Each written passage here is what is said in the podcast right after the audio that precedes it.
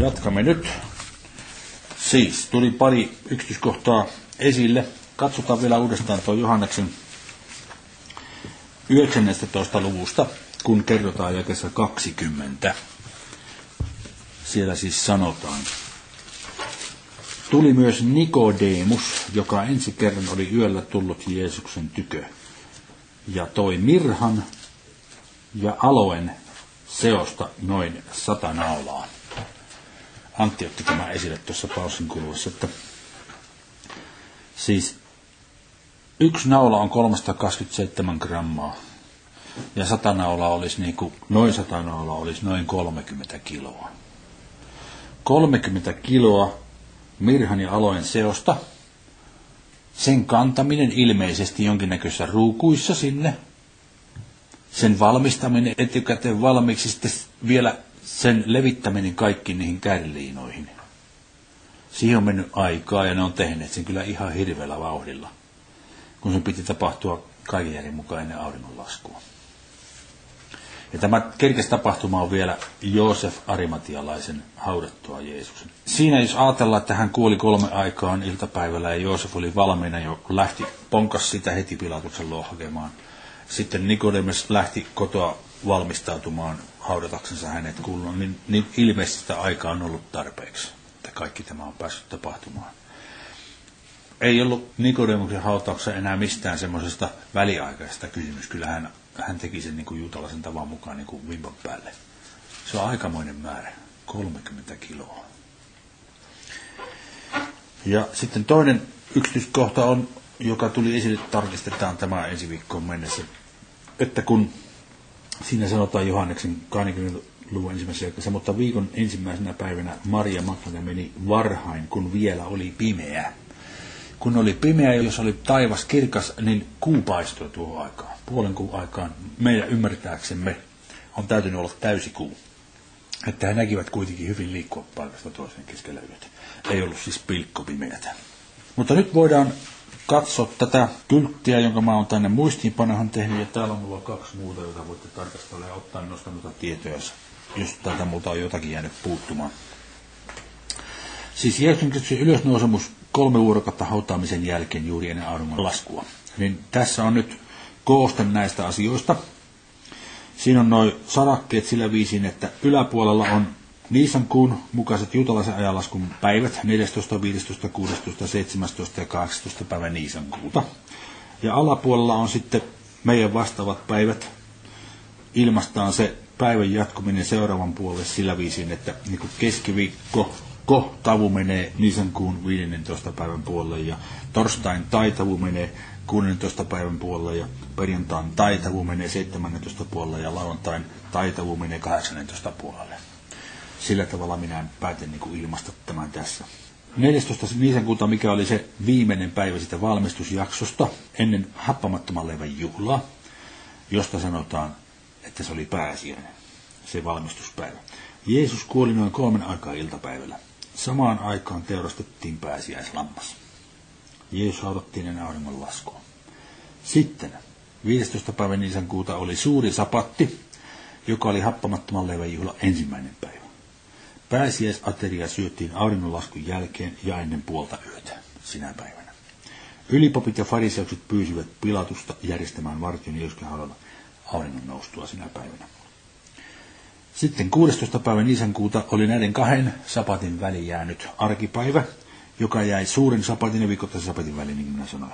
Tänä päivänä kaupankäynti oli sallittu, joten naiset ostivat aineksia ja valmistivat hyvän hajuisia yrttejä ja voiteta voidellakseen Jeesuksen ruumiin. Ja jos he varautuivat siihen, niin kuin Nikodemus, niin on varsin käypää, että siinä meni koko päivä, niin kuin käsiteltiin tätä asiaa. Elisabeth kysyi äsken, että minkä takia ne ei tulleet jo perjantaina sitten toimittamasta hautasta loppuun. Ilmeisesti eivät kerenneet. Joka tapauksessa, jos joku muu syy oli, niin sitä ei kerrota tässä. Sitten 17. niisankuuta oli viikoittainen sapatti, jonka naiset viettivät hiljaisuudessa lain käskyjen mukaan. Sitten illalla Maria Magdalena ja se toinen Maria tulivat katsomaan hautaa, mutta lähtivät pois. Sitten tapahtui suuri maanjäristys ja ilmeisesti tässä Jumala herätti Kristuksen kuolleet. Sitä ei erikseen sanota, mutta siltä se näyttää, kun vartijatkin taintuivat ja kirjoitettiin pois. Joka tapauksessa Jumala herätti Jeesuksen ylös kuolesta ennen auringonlaskua. Sitten 18. päivä kuuta, joka on niin kuin meidän ajanlaskumme mukaan sunnuntai, sunnuntai aamuna. Maria Magdalena meni yksinään haudalle, kun vielä oli pimeä, siis ennen auringon nousua, kuun valossa. Ja Jeesus näyttäytyi hänelle. Hän oli ensimmäinen, jolle Jeesus näyttäytyi. Sitten naiset menivät varhain aamulla uudelleen haudalle auringon noustua, niin kuin katsottiin Markuksesta ja edelleen, niin edelleen. Ja sitten Jeesus näyttäytyy opetuslapsille sinä päivänä elävänä ja myöhemmin kymmenen päivän aikana useamman kerran, jotka käsitellään sitten myöhemmin nämä kertomukset. Mutta katsotaan nyt uudestaan nämä jakeet. Ensimmäinen korinttalaiskirja 5 ja 7. Perätkaa pois vanha hapatus, että teistä tulisi uusi taikina, niin kuin te olettekin happamattomat. Sillä onhan meidän pääsiäislampaamme Kristus peurastettu. Johannes ensimmäinen luku Seuraavana päivänä hän näki, tämä on Johannes Kastaja, hän näki Jeesuksen tulevan tykönsä ja sanoi, katso Jumalan karitsa, joka ottaa pois maailman synnin. Ja ensimmäisessä Pytarin kirjassa sanotaan, ja jos te isänänne huudatte avuksi häntä, joka henkilöön katsomatta tuomitsee kunkin hänen tekojensa mukaan, niin vaeltakaa pelossa, eli siis uskossa tämä muukalaisuutenne aika, tietäen, ette te ole millään katoavaisella, ette hopealla, ettekä kullalla lunastetut turhasta isiltä peritystä vaelluksestanne vaan Kristuksen kalliilla verellä niin kuin virheettömän ja tahrattoman karitsan. Siis mitä se tarkoittaa, että te olette lunastetut turhasta isiltä peritystä vaelluksestanne? Se tarkoittaa sitä, että kun Aadam lankesi syntiin, Aadam ja Eeva lankesi syntiin, sen seurauksena kaikki ihmiset, jotka ovat syntyneet, ovat syntyneet siinä tilassa, erossa Jumalasta, myös Jeesus Kristus. Ja sitten kun Jumala lähetti poikansa, Kristuksen, joka kuoli meidän edestämme, niin hän pystyi lunastamaan, eli ostamaan meidät takaisin itselleen. Siitä tilasta, mihinkä saatana houkuttelemalla oli ihmiskunnan saanut. Aadam ja Eevan ensin. Ja mielenkiintoista on pitää mielessä tässä, että niin kuin roomalaskirjassa sanotaan, että muut eivät ole tehneet sitä samaa syntiä, minkä Aadam Eeva teki. Meillä ei ollut etuoikeutta langeta syntiin samalla tavalla kuin he. Mutta me saimme niskoillemme sen seuraamuksen. Siitä tässä on kysymys. Se turha isiltä peritty vaellus nimittäin. Jeesus Kristus, meidän pääsiäislampaamme, kuoli Niisankuun 14. päivänä, joka oli sen viikon keskiviikko. Nyt, kun meillä on tarkka tieto tästä, me voimme alkaa laskemaan päiviä ennen pääsiäistä ja tutkimaan, mitä on tapahtunut. Ja nyt minä teen kaksi kylttiä, yhden yksinpäin ja toisen toisinpäin, että mahdollisesti lopulta kaikki menee sekaisin. Siis ensin katsotaan tämä kyltti. Siis on kysymys tiistaista, maanantaista, sunnuntaista, lauantaista, perjantaista ja torstaista. Siis tiistai on ensimmäinen päivä ennen, maanantai on toinen päivä ennen, sunnuntai on kolmas päivä ennen, lauantai on neljäs päivä ennen, perjantai on viides päivä ennen ja torstai on kuudes päivä ennen pääsiäistä, joka oli 14. päivä. No siitä seuraa, että tiistai on 13, maanantai 12, sunnuntai 11, lauantai 10, perjantai 9 ja torstai 8. Ei juttu. Nyt minä käänsin tämän kronologiseen järjestykseen toisinpäin, että sitä on helpompi seurata. Tästä voitte katsoa, missä päivässä kulloinkin mennään. Ja muistakaa nyt sitten vielä, että nämä heittää kuudella tunnilla. Että heidän päivänsä alkoi aina kuusi tuntia aikaisemmin. Että toi kahdeksan päivä torstai alkoi keskiviikon puolella. Keskiviikko-iltana alkoi torstai. Ja torstai-iltana alkoi perjantai ja niin edelleen. No nyt, kun mennään tänne, nämä päivät, Niisan kuun 8. ja 9. päivä, jossa tässä nyt otsikossa on puhe. Nämä päivät olivat edellisen viikon torstai ja perjantai. Tämän meidän pikkulaskutoimituksen mukaan, eikö totta? Torstai oli kuusi päivää ennen pääsiäistä. Katsotaanpas, mikä siellä sanotaan tästä. Johanneksen evankeliumi, siellä sanotaan aikassa 1 2. Kuusi päivää ennen pääsiäistä Jeesus saapui Betaniaan, jossa Lasarus asui. Hän, jonka Jeesus oli herättänyt kuolleesta. Siellä valmistettiin hänelle ateria ja Martta palveli, mutta Lasarus oli yksi niistä, jotka olivat aterialla hänen kansansa. Pääsiäinen viittaa tässä siis edelleenkin pääsiäislampaan teurastukseen ja valmistukseen, joka oli viimeinen valmistustehtävä ennen juhla alkua 14. päivänä niisankuuta.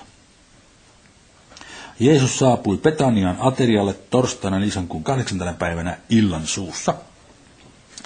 Jeesus oli herättänyt Lahduksen kuolleista ja tämä teko oli herättänyt suurta huomiota sekä uskovien että vastustajien keskuudessa. Mennään Johanneksi 11 lukuun. Suurin piirtein puolessa välissä Luukkan ja Johanneksen merkkiä, jos teillä oli siellä merkit välissä. 11 luku lähdetään jakesta 45. Niin useat juutalaiset, jotka olivat tulleet Marian luokse ja nähneet, mitä Jeesus teki, uskoivat häneen. Mutta muutamat heistä menivät fariseusten luo ja puhuivat heille, mitä Jeesus oli tehnyt. Niin ylipapit ja fariseukset kokosivat neuvoston ja sanoivat, mitä me teemme, sillä tuo mies tekee paljon tunnustekoja. Siis neuvosto oli Sanhedrin 70 neuvosto. Ja Nikodemus ja Joosef Arimatealainen olivat sen jäseniä. Jos annamme hänen näin olla, niin kaikki uskovat häneen. Ja roomalaiset tulevat ja ottavat meiltä sekä maan että kansan. Mutta eräs heistä, Kaifas, joka sinä vuonna oli ylimmäinen pappi, sanoi heille, te ette tiedä mitään. Ettekä ajattele, että teille on parempi, että yksi ihminen kuolee kansa edestä, kuin että koko kansa hukkuu. Mutta sitä hän ei sanonut itsestään, vaan koska hän oli sinä vuonna ylimmäinen pappi, hän ennusti, että Jeesus oli kuoleva kansan edestä. Eikä ainoastaan tämän kansan edestä, vaan myös kootakseen yhdeksi hajalla olevat Jumalan lapset. Siitä päivästä lähtien oli heille siis tehtynä päätös tappaa hänet.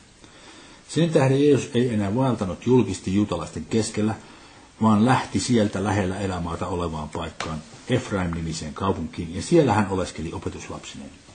Mutta juutalaisten pääsiäinen oli lähellä, ja monet menivät maaseudulta ylös Jerusalemiin ennen pääsiäisjuhlaa puhdistamaan itsensä.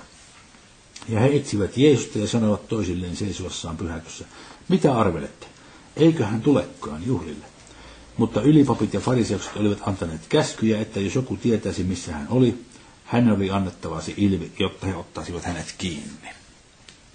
Siis jakessa 55 kerrotaan, että he menivät puhdistamaan itsensä. Se viittaa viikon mittaisiin puhdistusmenoihin, jotka heidän oli tehtävä tullakseen seremoniallisesti puhtaaksi pääsisen viettoa varten, jos he olivat koskettaneet esimerkiksi kuollutta, mutta muitakin syitä oli. Ja siinä on mulla nyt sitten muutamia paikkoja. Sitten mennään Johanneksen 12 lukuun. Nyt kannattaa tämä meidän lappu pistää tänne 12 lukuun, koska me tullaan tänne takaisin. Tästä lähtee tämä kronologinen kertomus jatkumaan. Siellä sanotaan 12 luku ja 1. Kuusi päivää ennen pääsiäistä Jeesus saapui Betanian, jossa Lasarus asui. Hän, jonka Jeesus oli herättänyt kuolesta. Siis Betania on noin kolme kilometriä kaakkoon Jerusalemista. Siellä valmistettiin hänelle ateria, ja illalla siis. Ja Martta palveli, mutta Lasarus oli yksi niistä, jotka olivat aterialla hänen kanssaan. Niin Maria otti naulan, siis 327 grammaa, nyt me muistetaan se, oikeata kallisarvoista nardusvoidetta, ja voiteli Jeesuksen jalat, ja pyyhki ne hiuksillaan, ja huone tuli täyteen voiteen tuoksua.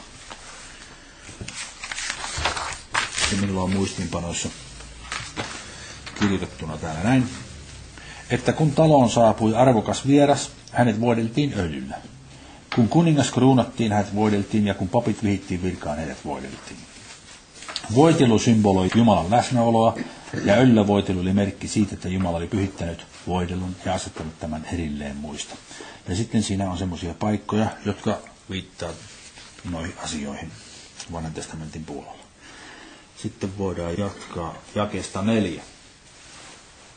Johannes 12 ja 4. Silloin sanoi yksi hänen opetuslapsistaan, Juudas Iskariot, joka oli hänet kavaltava. Miksi ei tätä voidetta myyty 300 denariin ja niitä annettu köyhille? Mutta tätä hän ei sanonut sen tähden, että olisi pitänyt huolta köyhistä, vaan sen tähden, että hän oli varas ja että hän rahakukkaron hoitajana otti itselleen, mitä siihen oli pantu. Nyt on mielenkiintoista, että hän tällä rahalla väärintekonsa palkalla osti sen pellon, josta puhutaan apostolinen teossa, veripellon. Me tullaan tähän myöhemmin. Nimittäin se väärintekon palkka, jonka hän sai Jeesuksen pettämistä, ne 30 rahaa, hän heitti takaisin ylipapaille tajuttuaan tehneensä virheen. Ja seitsemän.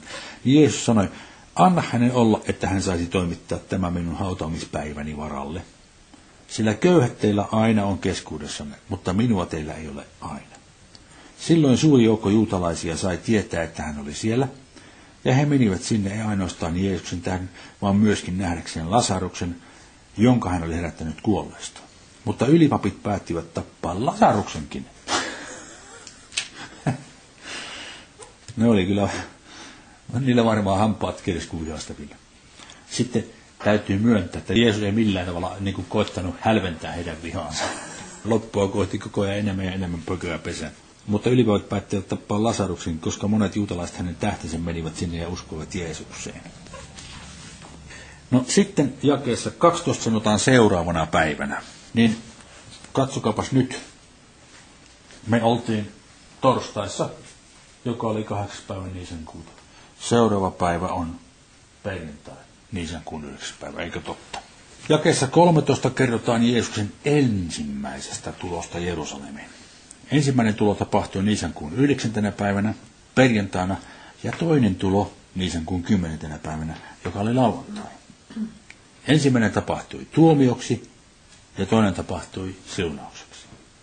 Ja nyt nämä kaksi eri päivää on yhdistetty meidän perinteellisessä käsityksemme ja on kutsuttu palmusunnuntaaksi. Kaksi päivää, jotka oli aikaisemmin, on pantu yhteen ja pantu sunnuntai. No ei se mitään. Katsotaan, miten se kertomus jatkuu täällä. 12. luku lähetään jakesta 12. Seuraavana päivänä, kun suuri kansanjoukko, joka oli saapunut juhlille, kuuli, että Jeesus oli tulossa Jerusalemiin, ottivat he palmupuiden oksia ja menivät häntä vastaan ja huusivat. Hoosianna, siunattu olkoon hän, joka tulee Herran nimeen, Israelin kuningas. Hoosianna siis tarkoittaa auta, pelasta. Ja saatua nuoren aasin, Jeesus istui sen selkään, siis yhden aasin, niin kuin kirjoittu on, älä pelkää tytär Sion, katso sinun kuninkaasi tulee istuen aasin varsan selässä. Ja tässä on sitten vielä alaviitteenä Sakariaksen kirja 9 luku ja 9, joka on osittain toteutunut tässä. Ja 16. Tätä hänen opetuslapsensa eivät aluksi ymmärtäneet, mutta kun Jeesus oli kirkastettu, silloin he muistivat, että tämä oli hänestä kirjoitettu ja että he olivat tämän hänelle tehneet. Niin kansa, joka oli ollut hänen kanssansa, kun hän kutsui Lasaruksen haudasta. Ajatelkaa tuommoinen sanamuoto. Hän kutsui Lasaruksen haudasta. Lasarus, tule ulos. No se on kutsu. Ja herätti hänet kuulosta, todisti hänestä. Ja 18. Sen tähden kansa menikin häntä vastaan, koska he kuulivat, että hän oli tehnyt sen tunnusteon. Ja tässä nyt vaan osa kansasta meni. Me tulemme näkemään myöhemmässä kertomuksessa, että toisella kertaa Jerusalemin tulossa koko kaupunki lähti liikkeelle. Nyt ei vielä lähtenyt koko kaupunki liikkeelle. Ja 19. Niin fariseukset sanoivat keskenään, te näette, ette te saa mitään aikaa. Katso, koko maailma juoksee hänen perässään. No siinä on nyt yksi niistä käyttötavoista sana maailma, kosmos, jota on käytetty varsinkin Johanneksen evankeliumissa viittaamaan ihmisiin. Ei suinkaan koko maailma paikkana, vaan ne ihmiset, ikään se on niin kuin kielikuva, ymmärrettekö? Paljon ihmisiä lähtee liikkeelle. Koko maailma juoksee. Mitä me nyt tehdään? Kaikki uskovat häneen. Luukas 19 on seuraava paikka. Ja siitä käy läpyskä nyt sinne 19 lukuun, kun siitä sitten jatketaan taas. Tai mikä teillä nyt onkin merkkinä siellä. Lähdetään jokeesta 28. Ja tämän sanottuaan hän kulki edellä vaeltaen ylös Jerusalemiin. Tämä on siis niin kuin 9. päivänä perjantaina. Ja tapahtui, kun hän tuli lähelle Beetfagia ja Betaniaa, sille vuorelle, jota kutsutaan öljymäksi, että hän lähetti kaksi opetuslastaan sanoen, Menkää edessä olevaan kylään, niin sinne tullessanne te löydätte sidottuna varsan, jonka selässä ei vielä yksikään ihminen ole istunut. Päästäkää se ja tuokaa tänne. Ja jos joku kysyy teiltä, miksi te sen päästätte, niin sanokaa näin, Herra tarvitsee sitä. Ja lähetetyt menivät ja havaitsivat niin olevan kuin hän oli heille sanonut, ja heidän päästäessään varsaa, sen omistajat sanovat heille, miksi te päästätte varsan? Niin he sanoivat, Herra tarvitsee sitä. Ja he veivät sen Jeesuksen luo ja heittivät vaatteensa varsan selkään ja istuttivat Jeesuksen niiden päälle.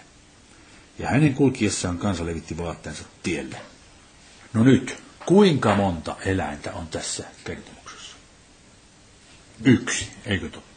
Koko ajan puhutaan yksiköstä. Yksi varsa. Sitten, mistä siinä on kysymys, että lähetettiin hakemaan varsa? Katsotaan muistiinpanoista. Tässä joku voi ihmitellä, millä oikeudella Jeesus käski hakemaan aasin varsan itselleen. Heillä oli tapana pitää Jerusalemin temppeliin tuotuja uhrieläimiä talleissa tietyissä paikoissa tai paikassa kaupungin rajalla, mistä ne olivat helposti otettavissa temppelin käyttöön. Kuka tahansa pyhämies sai ottaa niitä käyttöönsä Herran palvelemista varten, koska ne olivat raamatun ohjeiden mukaan Jumalalle annettuja lahjoja. Yhdennetysluvun kaksi sanotaan, löydätte varsan, jonka selässä ei yksikään ihminen ole istunut. Tämä tarkoittaa juuri sitä, että eläin oli pyhitetty Jumalalle. Se oli Jumalan omaisuutta ja sitä piti käyttää juuri Herran tarkoituksiin. Hakijan ei tarvinnut kuin sanoa, että Herra tarvitsee sitä. Silloin eläinten hoitaja luutti eläimen. Ja sitten, että hän ratsasti yhdellä varsalla, se edustaa sitä, että hän tuli tuomioksi. Hän tuli julistamaan tuomion Jerusalemille tai Israelille. Katsotaan noista paikoista yksi. Mulla on tuossa useampia paikkoja tuomarin kirjasta. Katsotaan se ensimmäinen vaikka. Tuomarin kirja, viides luku. Joosua, tuomarit, ruutu. Joosua, tuomarit, viides luku. Ja kymmenen. Te, jotka ratsastatte valkoisilla aasintammoilla, te, jotka istutte matoilla, tarkoittaa tuomitsemassa, ja te, jotka kuljette teillä, puhukaa, siis tuomarit. Mutta mennäänpä sitten seuraavaan. Kymmenes luku. Kymmenes luku jakeet kolme ja neljä. Kymmenes luku jakeet kolme ja neljä. Hänen jälkeensä nousi Gileadilainen Jair ja oli tuomarina Israelissa 22 vuotta.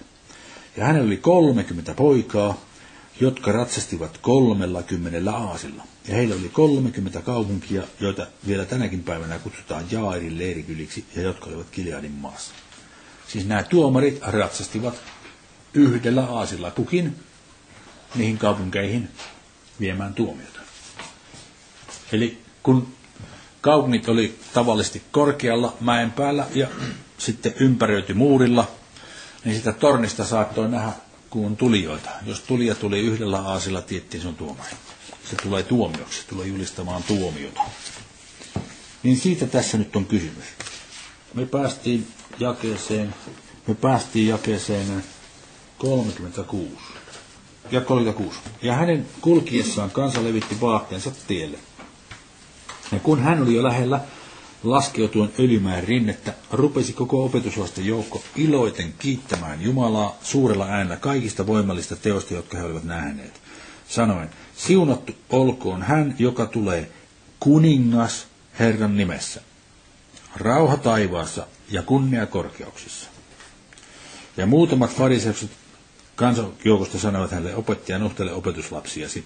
Siis kuningas Herran nimessä niin kuin tässä sanottiin, että ne pistivät vaatteita, niin tuossa on mulla toisen kuningasten kirja 9.13 muistiinpanossa. Siellä sanottiin, silloin he ottivat kiirusti kukin vaatteeseen ja panivat ne hänen allensa paljalle portaalle ja puhalsivat pasun ja huusivat, Jeehu on tullut kuninkaaksi. Se oli heillä tapana. He pistivät vaatteensa kuninkaan eteen. He pitivät Jeesusta kuninkaana. Sinä Messiana, jonka tuleman piti. Ja 39. Ja muutamat pariseukset kansanjuukosta sanoivat hänelle, opettaja nuhtele opetuslapsiasi. Mutta hän vastasi ja sanoi, minä sanon teille, jos nämä olisivat vaiti, niin kivet huutaisivat. On siis kielikuva nimeltä personointi. Tarkoittaa, että nämä ei voi olla vaiti. Niitä on pakko huutaa. Ja 41. Ja kun hän tuli lähemmäksi ja näki kaupungin, itki hän sitä ja sanoi, jospa tietäisit sinäkin tänä päivänä, Siinäkin on taas tänä päivänä. Tarkoittaa, että minä totisesti sanon sinulle, että jospa sinä tiedät sinäkin tänä päivänä, mikä rauha se sopii. Mutta nyt se on sinun silmiltäsi salattu. Ja 43. Sillä sinulle tulevat ne päivät, jolloin sinun vihollisesi, sinut vallilla saartavat ja piirittävät sinut ja ahdistavat sinua joka puolelta. Siis tässä on se tuomio. Tämä on se tuomio, mitä hän tuli julistamaan. Sillä sinulle tulevat ne päivät, jolloin sinun vihollisi sinut vallilla saartavat ja piirittävät sinut ja ahdistavat sinua joka puolelta. Ja he kukistavat sinut maan tasalle ja surmaavat lapsesi, jotka sinussa ovat, eivätkä etä sinun kiveä kiven päälle sen tähden, ettet etsikko aikaasi tuntenut. He eivät tajunneet, että Jeesus Kristus teki heistä arvionsa ja tuomionsa sinä päivänä. Sitten, onko vielä yksi lukematta? Markus. Markus. Ja se oli niin paljon kuin 11. Pankaa taas sitten nauha tai pahvilappu Markus 11 lukuun ja lähtee luvun alusta. Ja kun he lähestyivät Jerusalemia, tullen Beetfakeen ja Betaniaan Öljymäelle, lähetti hän kaksi opetuslasta ja sanoi heille, menkää kylään, joka on edessänne, te kohta, kun sinne tulette, eli heti kun sinne tulette, löydätte sidottuna varsana, jälleen, yksi eläin, jonka selässä ei yksikään ihminen vielä ole istunut, päästäkää se ja tuokaa tänne. Ja jos joku teille sanoo, miksi te noin teette, niin sanokaa, Herra tarvitsee sitä, ja lähettää sen kohta tänne takaisin. Ja neljä. Niin he menivät ja löysivät oven eteen ulos kujalle sidotun varsan ja päästivät sen, ja muutamat niistä, jotka siellä seisoivat, sanoivat heille, mitä te teette, kun päästätte varsan? Niin he sanoivat heille niin kuin Jeesus oli käskenyt, että Herra tarvitsee sitä ja lähettää sen kohta heille takaisin. Ja he antoivat heidän mennä. Ja seitsemän. Ja he toivat varsan Jeesuksen luo ja heittivät vaatteensa sen päälle ja hän istui sen selkään. Ja monet levittivät vaatteensa tielle ja toiset lehviä, joita katkoivat kedoilta. Ja ne, jotka kulkivat edellä, jotka seurasivat, huusivat, Hoosianna, siunattu olkoon hän, joka tulee Herran nimeen. Siunattu olkoon isämme Davidin valtakunta, joka tulee. Hoosianna korkeuksissa. Ja ja 11.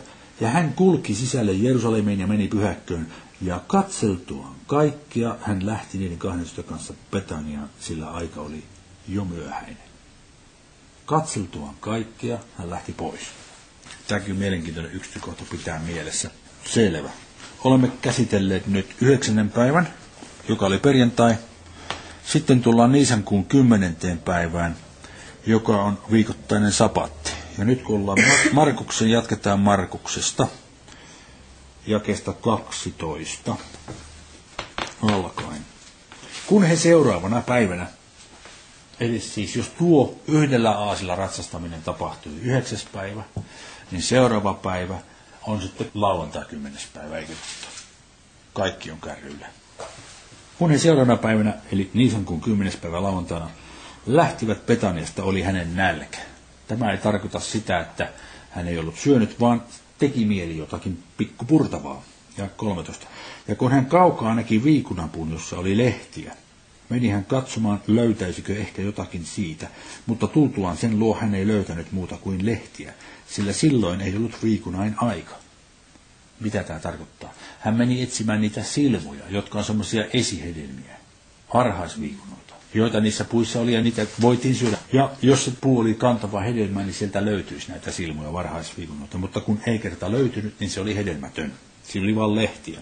Ja kun ei ollut viikuna aika, se tarkoittaa sitä, että ne ei ollut kypsiä vielä. Ja 14. Niin hän puhui ja sanoi sille. Siis Jeesus Kristus puhui sille puulle.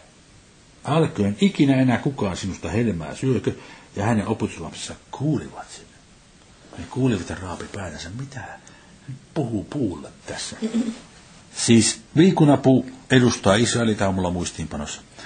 Israelista ei tullut hedelmää kansakuntana tästä eteenpäin armon aikana, koska he kielsivät Jumalan ainokaisen pojan. Suurimman lahjan, jonka Jumala koskaan oli antanut heille. Sitten mulla täällä on lainaus Hosean 9. kirjan jakesta 10. Niin kuin rypäleet erämaassa minä löysin Israelin, niin kuin varhaishedelmät viikunapuussa. No tässä se nyt mainitaan, mitä hän kävi etsimässä. Sen alkurunsaudessa minä näin teidän isänne. He tulivat Baal Peoriin, vihkiytyivät häpeäjumalalle ja tulivat kauhistaviksi niin kuin tuo heidän rakastettunsa. Eli viikunapuu edustaa Israelia. Ja hän kirjoisi sen tässä. noista syistä. Sitten edellisenä päivänä Jeesus meni pyhäkköön ja katseltuaan kaikkea lähti pois. Se oli 11. luvun ja kesä 11. Nyt hän meni pyhäkköön ja rupesi ajamaan ulos niitä, jotka tekivät kauppaa pyhäkössä. Lähetään jakeesta 15. Ja he tulivat Jerusalemiin ja hän meni pyhäkköön ja rupesi ajamaan ulos niitä, jotka myivät ja ostivat pyhäkössä ja kaatoi kumoon rahanvaihtajain pöydät ja kyyhkysten myyjäin istuimet. Eikä sallinut kenenkään kantaa mitään astiaa pyhäkön kautta. Ja hän opetti ja sanoi heille, eikö ole kirjoitettu, minun huoneeni on kutsuttava kaikkiin kansojen rukoushuoneeksi, mutta te olette tehneet sitä ryövärien luolan.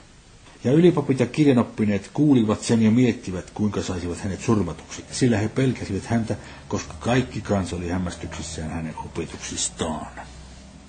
Tämä yksityiskohta, että hän rupesi ajamaan näitä, jotka myivät ja ostivat pyhäkössä, se kerrotaan myös Lukkaan evankeliumissa, mutta tapahtumapäivää sille ei erikseen siellä mainita.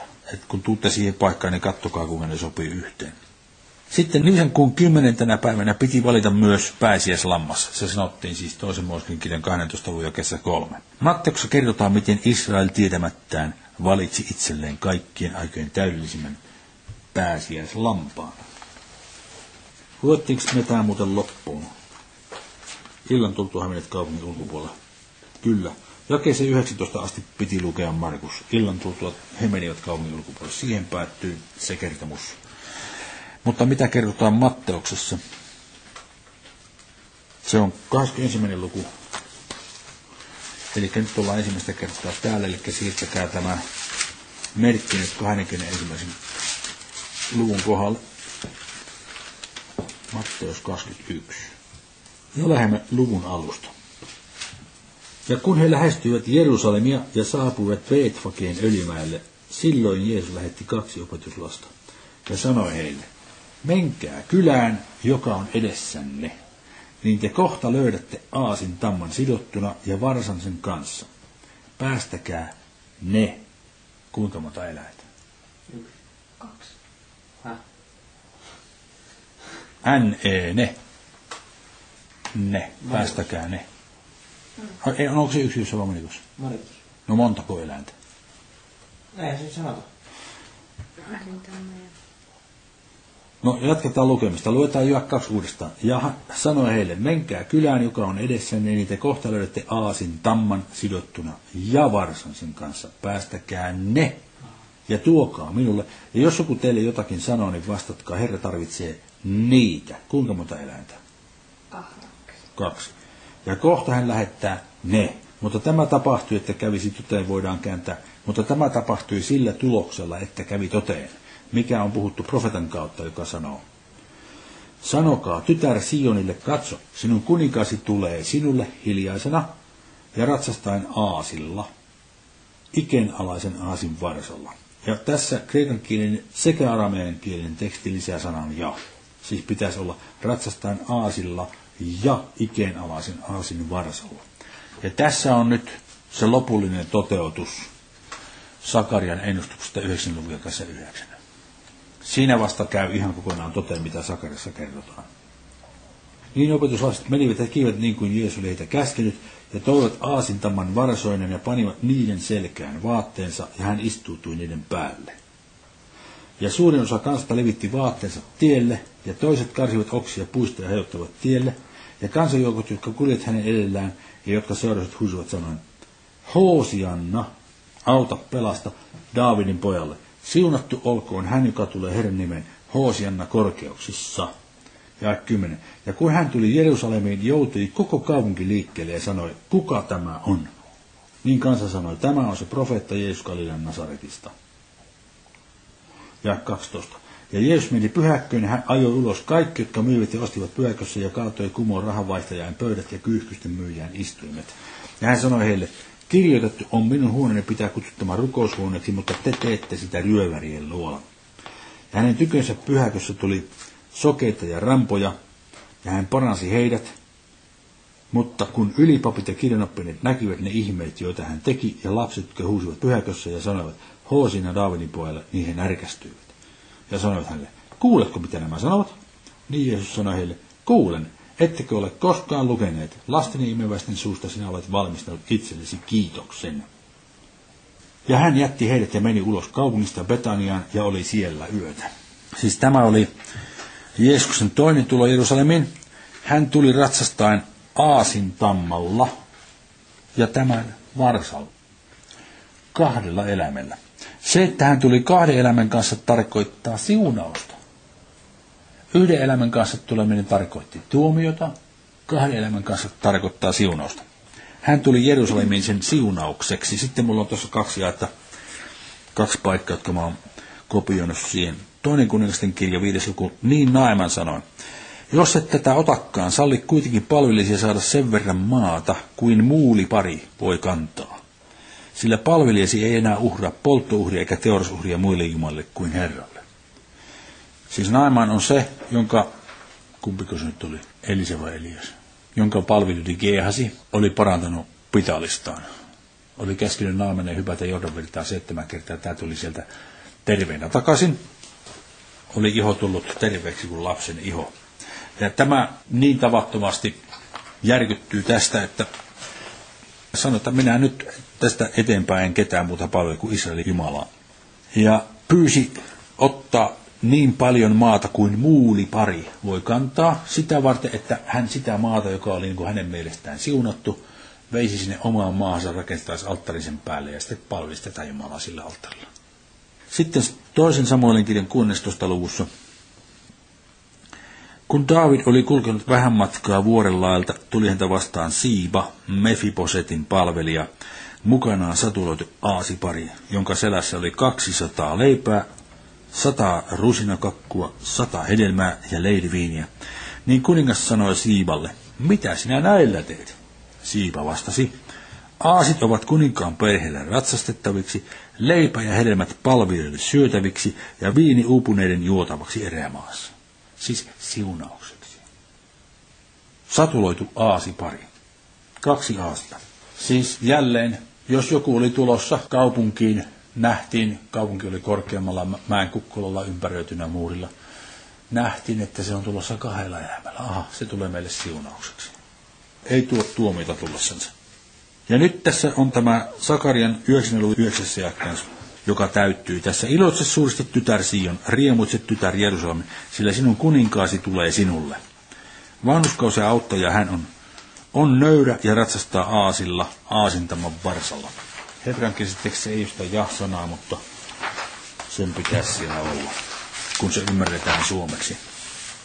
Nyt seuraava sulla on tässä yhteenveto Niisankuun kymmenennen päivän tapahtumista. Siinä sanotaan, matkalla Jerusalemiin Jeesus kilosi viikunapuun, joka ei kuitenkaan kantaisi enää hedelmää. Sitten hän saapui Jerusalemin kahden elämän kanssa, mikä edusti siunausta, jonka hän toi Israelille. Koko kaupunki lähti liikkeelle ja otti hänet iloiten vastaan ja valitsi hänet näin tietämättään Jumalalta tulleeksi kertakaikkiseksi pääsiäislampaakseen. Hän puhdisti temppelin, paransi sokeita ja rampoja ja opetti Jumalan sanaa. Jälleen kerran uskonnollinen johtajisto närkästyi Jeesuksen rohkeuteen ja voimaan, ja jälleen he suunnittelivat hänen surmaamistaan. Lopulta hän vetäytyi Betaniaan ja oli siellä yötä. Sitten tullaan Niisankuun 11. Eli kun katsotaan, tästä ollaan kehitetty torstai 8. päivä, perjantai 9. päivä, lauantai viikoittainen sapatti 10. päivä. Ja nyt tullaan sunnuntai viikon ensimmäiseen päivään, joka on Niisankuun 11. Lähetään Markuksesta. Markus 11. luku.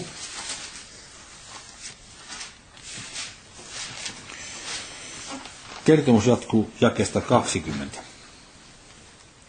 Mutta mä muistutan teitä tässä nyt, että siellä kerrottiin jakessa 12, 13 ja 14, että hän oli niin kuin nälkä ja hän meni viikunapuun tykö etsimään niitä varhaisviikunoita.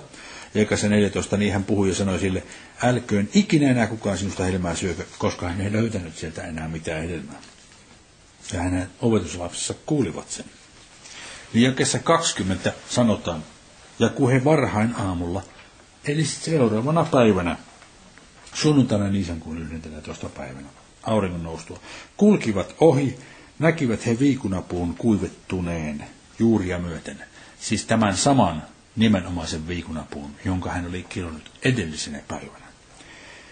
He näkivät sen kuivettuneen juuria myöten, pitäisi olla juurista alkaen, kreikankielinen sana ek on siinä. Siis näkivät he viikunapuun kuivettuneen juurista alkaen. Tavallisesti puut kuivuu silleen, että latvasta ja ylemmistä oksista alkaa tippumaan lähet ensin ja sitten pikkuhiljaa se tulee alas, sitten lopulta kuulee viimeisenä juuri. Niin tässä sanotaan, että juurista, pum, se oli niin kuin mennyt alhaalta ylöspäin, kun hän kirosi sen. Se oli kuollut se viikunapuu. Ja 21. Silloin Pietari muisti Jeesuksen sanat ja sanoi, Rabbi, Rabbi, katso, viikunapuu, jonka sinä kirosit, on kuivettunut. Jeesus vastasi ja sanoi heille, pitäkää usko Jumalaan. Totisti minä sanon teille, jos joku sanoisi tälle vuorelle, kohoa ja heittäydy mereen, eikä epäilisi sydämessään, vaan uskoisi sen tapahtuman, minkä hän sanoo, niin se hänelle tapahtuisi. Sen tähden minä sanon teille, kaikki, mitä te rukoilette ja annatte, uskokaa saaneenne, niin se on teille tuleva. Ja kun te seisotte ja rukoilette, niin antakaa anteeksi, jos kenellä teistä on jotakin toistensa vastaan, että myös teidän isänne, joka on taivaissa, antaisi teille anteeksi teidän rikkomuksenne. Ja ennen kuin lähdetään jatkamaan siitä, niin mennään Matteukseen. Ja nyt pitäkää mielessänne, mitä tänä aamuna tapahtui tähän mennessä. Matteus 21, jakessa 17 sanottiin, ja hän jätti heidät ja meni ulos kaupungista Petaniaan ja oli siellä yötä. Tämä oli siis lauantaina niiden kuun 10. päivänä. Seuraava päivä oli sunnuntai Nisan kuun 11. päivä. Tässä sanotaan, että se 18. Kun hän varhain aamulla palasi kaupunkiin, oli hänen nälkä. Ja nähdessään tieverssä viikunapuun hän meni sen luo, mutta ei löytänyt sitä muuta kuin pelkkiä lehtiä. Hän sanoi sille, älköön sinusta ikinä enää enemmän kasvako. Ja kohta, eli heti viikunapuu huivettui. Siis mistä tässä nyt on kysymys? Hän oli edelleenkin nälkä. Minkä takia oli edelleenkin nälkä? No kun siinä edellisessä viikunapuussa, joka oli edellisenä päivänä kilottu, ei ollut nimittäin varhaisena. Nyt tämä viikunapuu oli kaupungin sisällä. Edellinen viikunapuu oli matkalla. Muuten viikunapuusta pitäisi sanoa, että viikunapuu siinä kulttuurissa oli kaikkien omaisuutta. Riippumatta siitä, kenenkä maalla se oli, sen hedelmää saattoi mennä ottamaan. Tai sen saattoi hakata takkiolla, jos ei tuottanut elämää. Se oli kaikkien yhteistä omaisuutta. Että Jeesus tässä ei niin kuin millään tavoin käyttäytynyt väärin. Siis, ja nähdessään tien vieressä kaupungissa, niisen kuun 11. päivän aamuna, sen jälkeen, kun he olivat kävelleet sen edellisen viikunapuun ohi, joka oli yön yli kuivettunut juurista alkaen, ja Pietari sanoi, herra, se on kuivettunut.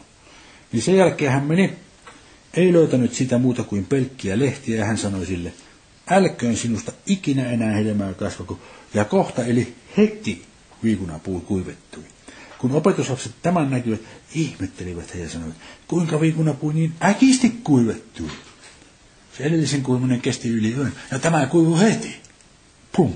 Jeesus vastasi sanoi heille, totisesti minä sanon teille, jos teillä olisi uskoa, ettekä epäilisi, niin ette ainoastaan voisi tehdä sitä, mikä viikunapussa tapahtui, vaan vieläpä jos sanoisitte tälle vuorelle, koho ja heittänyt meren, niin se tapahtuisi. Ja kaiken, mitä te annatte rukouksessa uskoon, te saatte.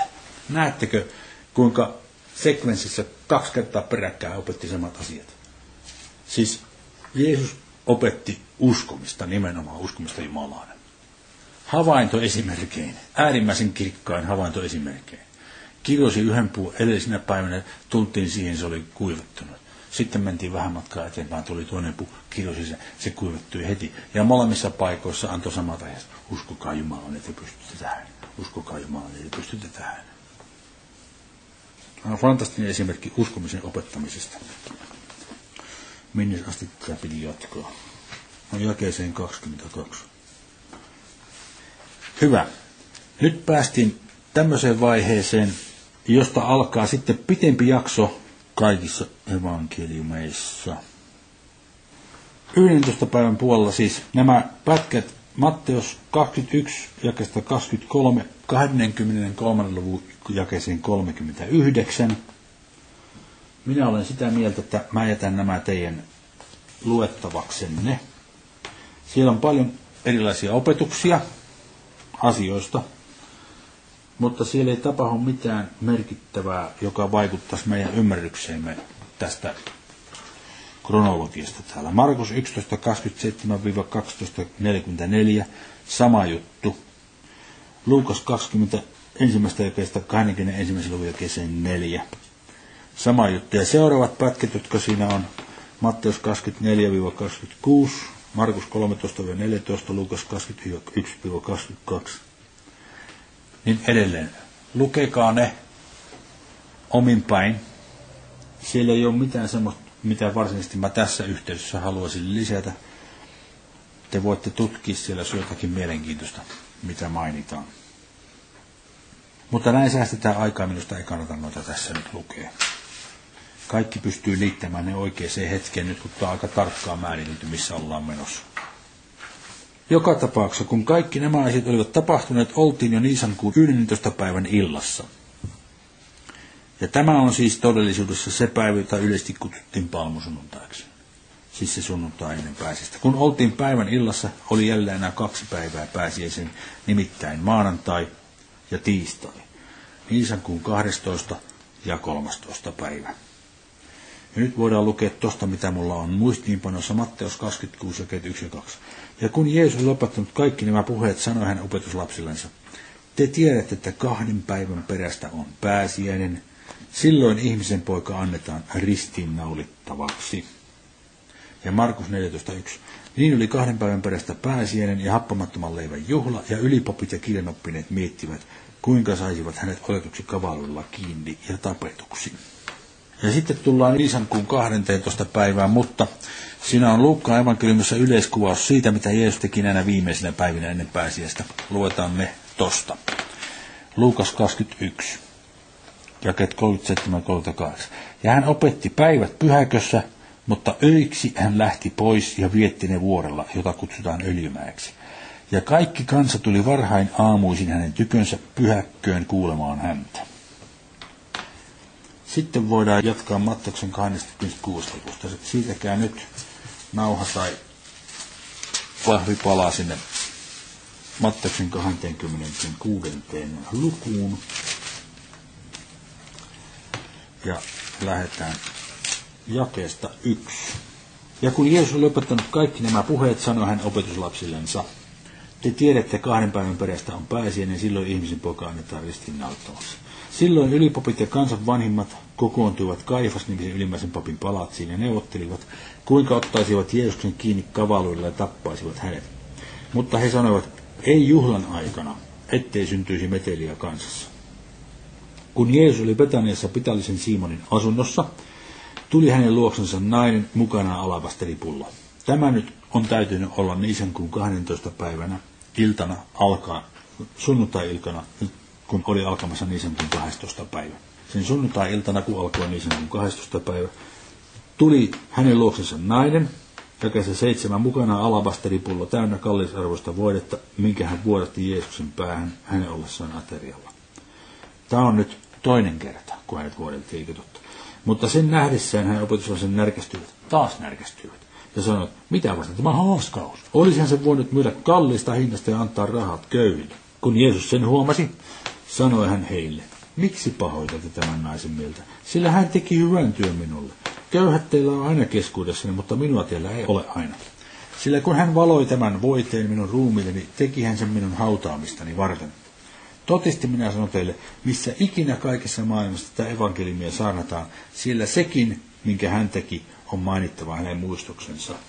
Silloin meni yksi niistä 12 nimeltä Juudas Iskariot ylivappien luo ja sanoi, mitä tahdotte antaa minulle, niin minä saatan hänet teidän käsinne. Ja he maksoivat hänelle 30 hopea rahaa.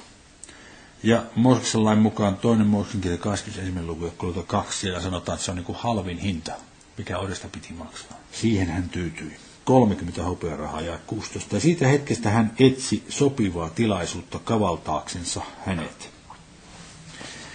Tässä vaiheessa mennään Markukseen. Markuksen, se on 14. lukuinen. 14. luku, lähdetään jakeesta 1. Niin oli kahden päivän perästä pääsiäinen ja happamattoman leivän juhla. Siis se pääsiäinen olisi 14. päivä, jolloin se pääsiäislammas teurastettiin, ja sitten 15. päivä alkoi happamattoman levejuhla. Ja ylipapit ja kirjanoppineet miettivät, kuinka saisivat hänet otetuksi kavallilla kiinni ja tapetuksi. Sillä he sanoivat, ei juhlan aikana ettei syntyisi meteliä kansassa. Ja kun hän oli Petraniassa Pitallisen Simonin asunnossa, tämä oli siis Niisankuun 12. päivän iltana, kun, siis sunnuntai-iltana, kun Niisankuun 12. päivä oli alkamassa. Tuli hänen, hänen aterialla ollessaan nainen, mukanaan alabasteripullo täynnä oikeata kallista nardusvoidetta. Hän rikkoi alabasteripuolen ja vuodetti voiteen hänen päänsä. Niin oli muutamia, jotka närkästyivät ja sanoivat keskenään, mitä varten tämä voiteen haaskaus? Olisihan voinut myydä tämän voiteen enempään kuin 300 denarin ja antaa ne köyhille. Ja he toroivat häntä. Mutta Jeesus sanoi, antakaa hänen olla. Miksi pahoitatte hänen mieltään? Hän teki hyvän työn minulle. Köyhät teillä on aina keskuudessani ja milloin tahdotte voitte heille tehdä hyvää, mutta minua teillä ei ole aina. Hän teki minkä voi. Edeltäkäsi hän voiteli minun ruumini hautaamista varten. Totisesti minä sanon teille, missä ikinä kaikessa maailmassa evankeliumia saarnataan, siellä sekin, minkä tämä teki, on mainittava hänen muistuksensa. Ja Juudas Iskariot, yksi niistä 12, meni ylipappien luo kavaltaakseen hänet heille. Kun nämä sen kuulivat, ihastuivat he ja lupasivat antaa hänelle rahaa. Ja hän mietti, kuinka hänet sopivassa tilaisuudessa kavaltaisi. Ja sitten pysähdytään siihen, mennään Lukkaaseen. Ja siellä on 22. luku. Lähdetään luvun alusta. Mutta happamattoman leivän juhla, jota pääsiäksi sanotaan, oli lähellä. Ja ylipapit ja kirjanoppineet miettivät, kuinka saisivat hänet surmatuksi, sillä he pelkäsivät kansaa. Niin saatana meni Juudaaseen, jota kutsuttiin Iskariotiksi, ja joka oli yksi niistä kahdesta toista. Hyvin tarkasti kerrotaan, että hän oli yksi niistä kahdesta toista. Kun puhutaan niistä kahdesta toista, niin hän on läsnä. Ja, neljä. ja tämä meni ja puhui ylipappien ja pyhäkön vartiston päällikköjen kanssa, miten hän saattaisi hänet heidän käsinsä. Ja he ihastuivat ja sitoutuivat antamaan hänelle rahaa, ja hän lupautui ja etsi sopivaa tilaisuutta kavaltaakseen hänet heille ilman melua. Sitten Mattoksessa, Markus ja Luukassa on kaikissa tämmöinen lisäselvityksen omainen sulkulauseke, jossa kerrotaan, miten Jeesus käski opetuslapsia valmistamaan heille paikan pääsiäisateriaa varten. Ja nyt kun ollaan Luukkassa, luetaan tämä Luukkaan ensimmäinen. Siis mä oon päätynyt tähän, että nämä jakeet 7-13 on sulkulausekkeenomainen lisäselvitys. Eikä 7 sanotaan nimittäin, että niin tuli se happamattoman leivän päivistä. Itse asiassa siinä ei ole sana päivä, vaan niin tuli se happamattoman leivän aika, jona pääsiäislammas oli uhrattava, pitäisi olla eterostettava. Ja hän lähetti Pietarin ja Johanneksen sanoen, menkää ja valmistakaa meille sitten pääsiäislammas, siinä ei ole sanaa lammas, vaan siinä viitataan pääsiäisateriaan syödäksemme. Siis ei ole kysymys siitä, että hän olisi lähettänyt Pietarin teurastamaan sen pääsiäislampaan, vaan on kysymys siitä, että hän lähetti Pietarin valmistamaan koko aterian heille. Niin he kysyivät häneltä, mihin tahdot, että valmistamme sen. Hän vastasi heille, katso saapuessamme kaupunkiin tulee teitä vastaan mies kantaen vesiastia seuratkaa häntä siihen taloon, johon hän menee, ja sanokaa talon isännälle. Opettaja sanoo, missä on vieras huone syödäkseni siinä pääsiäis aterian. Pitäisi olla, ei ole sana lammassa. Opetuslasteni kanssa. Niin hän näyttää teille suuren aterioiville varustetun huoneen yläkerrassa. Sinne valmistakaa. Ja he menivät ja havaitsivat niin olevan kuin Jeesus oli heille sanonut, ja valmistivat pääsiäisaterian pitäisi olla. Siis tämä on sulkulausekkeen lisäselvitys, joka auttaa ymmärtämään, kun tullaan jakeeseen 14, ja kun hetki tuli asettua hän aterille apostolit hänen kanssaan. Ei ole kysymys pääsiäisateriasta, jolla he asettuivat. Kun me katsomme kohta eteenpäin sitä, niin me tulemme näkemään sen, että he söivät sen eri tavalla kuin Mooseksen laissa oli kehottu. Siellä sanottiin, että piti olla kupeet lyötettyinä sauva kädessä ja seisalta piti syödä se. Mutta he olivat istuut lattialla. Siis jakeessa 8, jakeessa 11 ja jakeessa 13, kun sanotaan pääsiäislammas, joka kerta on kysymys pääsiäisateriasta, joka heidän piti valmistamaan. Mennään takaperin, mennään Markukseen Markussa tämä sulkulauseke alkaa jakeesta 12, 14 luku ja 12. Ja ensimmäisenä happamattoman leivän, ja taas sitten sana päivänä ei ole tekstissä. Ja ensimmäisenä happamattoman leivän aikana, siis sinä aikana, kun pääsiäislammas teurastettiin, pitäisi olla uhrattiin, hänen opetuslapsensa sanovat hänelle, siis muistakaa, kymmenes päivä se valittiin, 14. päivä se teurastettiin, koko tapahtuma liittyy. Se on sitä aikaa, mistä on kysymys tässä 10. ja 14. päivän välisenä aikana. Ja kun 10. päivä oli, oli sapatti, jolloin ei saanut tähän arkiaskelta, niin minä oletan, että ne tekivät sen sitten seuraavana arkipäivänä, joka oli ensimmäinen sillä viikolla. Ensimmäinen hetki sillä viikolla, kun jotakin voi tehdä, tämä oli mahdollista sen sapatin jälkeisenä päivänä. Ensimmäisenä happamattoman leivän päivän, jos ajatellaan, se on silloin viikon ensimmäinen päivä sunnuntai. Kun pääsiäislammas uhrattiin, hänen opetuslapsensa sanoi hänelle, mihin tahdot, että menemme valmistamaan taas pääsiäisaterian pitäisi olla sinun syödäksesi. Niin hän lähetti kaksi opetuslasta ja sanoi heille, menkää kaupunkiin, niin teitä vastaan tulee mies, kantain ja seuratkaa häntä.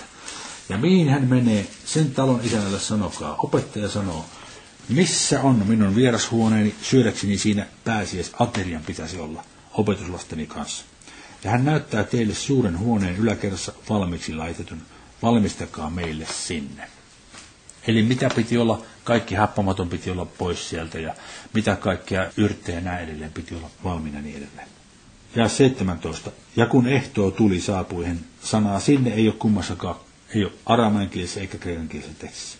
Ja kun ehtoo tuli saapui hän niiden 12 kanssa. Siis tämä ei ymmärrä sulkulausekkeen omaisena selityksenä, niin on tosi vaikea nähdä, miten tämä aika oikein menee. Ja tämän takia ihmiset on ajatelleet, että se viimeinen ateria, mitä he söivät, oli pääsiäisateria, mikä on sula mahdottomuus, jos hänet itsensä ristiinnaulittiin sinä pääsiäislampaana, joka sinä pääsinä piti uhdottamaan. Onko vielä yksi? Matteuksen 26. luku. Matteus 26. Lähdetään 17. Mutta ensimmäisenä happamattoman leivän, jos ajatellaan päivänä, niin se on sapatin jälkeinen päivä, niin se on 16. päivä sunnuntai. Opetuslapset tulivat Jeesuksen tykö ja sanoivat, mihin tahdot, että valmistamme pääsiäis, aterian pitäisi jälleen olla sinun syödäksesi. Niin hän sanoi, menkää kaupunkiin sen ja sen luo ja sanokaa hänelle. Opettaja sanoo, minun aikani on lähellä, sinun luonnosi minä syön aterian opetuslasteni kanssa. Siis on mielenkiintoista, siinä on kerrankin se käännetty oikein.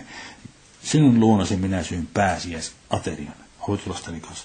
Ja opetuslapset tekivät niin kuin Jeesus oli heitä käskenyt ja valmistivat aterian, ei lammasta, vaan valmistivat aterian. Ja 20. Ja kun tuli ehto, asettui hän aterialle 12 opetuslasten kanssa.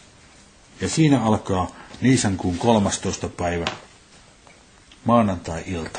Katsotaan, mitä minä olen kirjoittanut tänne vielä. Pääsiäislammas oli valittava Niisankuun kymmenentenä. Koska Niisankuun kymmenes oli viikoittainen sapatti, oli muut valmistelut tehtävä myöhemmin.